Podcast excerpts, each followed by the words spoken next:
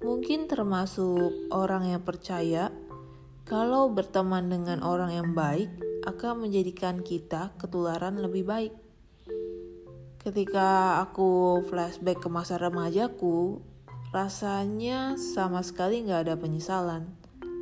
I feel waktu-waktu itu telah digunakan dengan meaningful dan bermakna.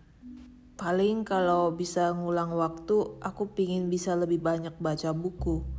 Karena as we grow up, we don't really have much time for that. Tapi balik lagi ke soal masa muda yang bermakna, mungkin gak begitu kalau bukan karena aku berteman dengan Catherine, sahabatku waktu SMA yang positif banget hidupnya.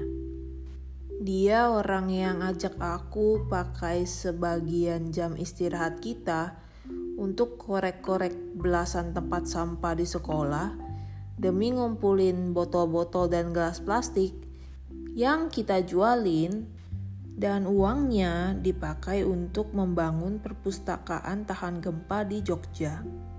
Thanks to Catherine, karena dia aku jadi lebih menghargai mereka yang pekerjaannya pemulung. Karena gak mudah loh, tong sampah itu bau banget asli. Dan kadang-kadang bisa ada apa sih tuh binatang putih-putih yang uget-uget belatung ya. Iu, horor banget deh.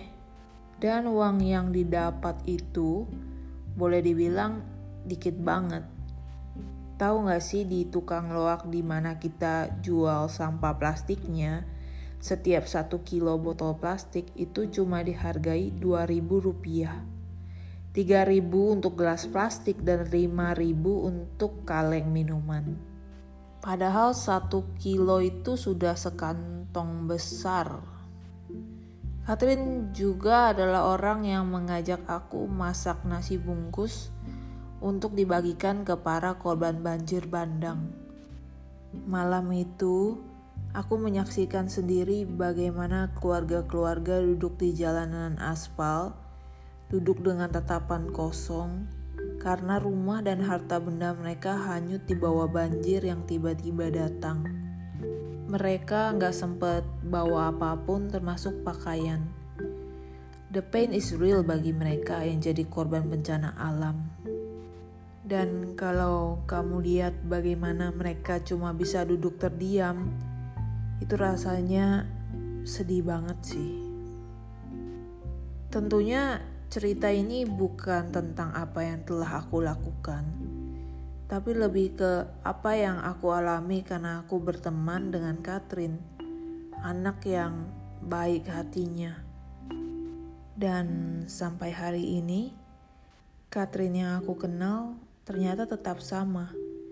Dia masih tetap melayani orang lain, bahkan lewat pekerjaannya. Pekerjaan Catherine, aku lupa apa namanya, tapi dia membuat program dan kegiatan untuk menghibur dan menguatkan dokter serta perawat yang bertugas di rumah sakit. Dia cerita kalau mereka pun perlu support dan dikuatkan setelah bertugas nonstop membantu banyak pasien setiap hari. Apalagi di masa-masa pandemi ini, tentu perannya sangat berarti bagi mereka. Menurutku, aku beruntung bisa mengenal Catherine. Ada orang bilang pergaulan buruk merusak kebiasaan baik. Dan menurutku berlaku sebaliknya.